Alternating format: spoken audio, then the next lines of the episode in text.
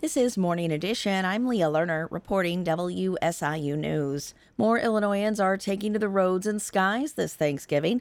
According to AAA statistics, this year's forecast is the second highest on record behind only 2005. AAA Illinois spokesperson Molly Hart says travel overall will increase significantly from last year. Right here in Illinois, we have 60 more thousand people who are going to be traveling compared to last year, and that's 2.8 million.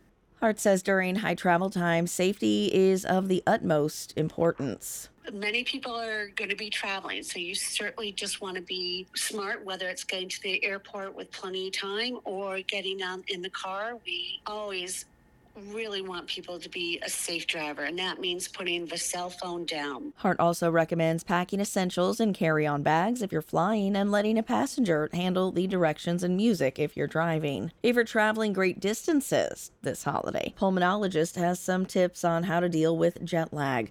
Dr. Nadim Ahmed says jet lag can be a sleep disruptor. Because a lot of people don't sleep in the plane a lot of people uh, don't sleep, uh, you know, when uh, they're out of their, you know, uh, own comfort of your own bedroom.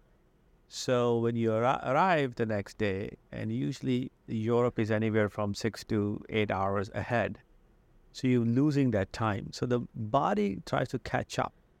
He says tips to avoid jet lag include staying hydrated, avoid alcohol, eat meals, and sleep according to the local time zone, and exercise to regulate the body. Seven organizations have been awarded State Habitat Fund Project grants from the Illinois Department of Natural Resources. The grants enhance wildlife habitats with hunting game through the projects of nonprofit organizations.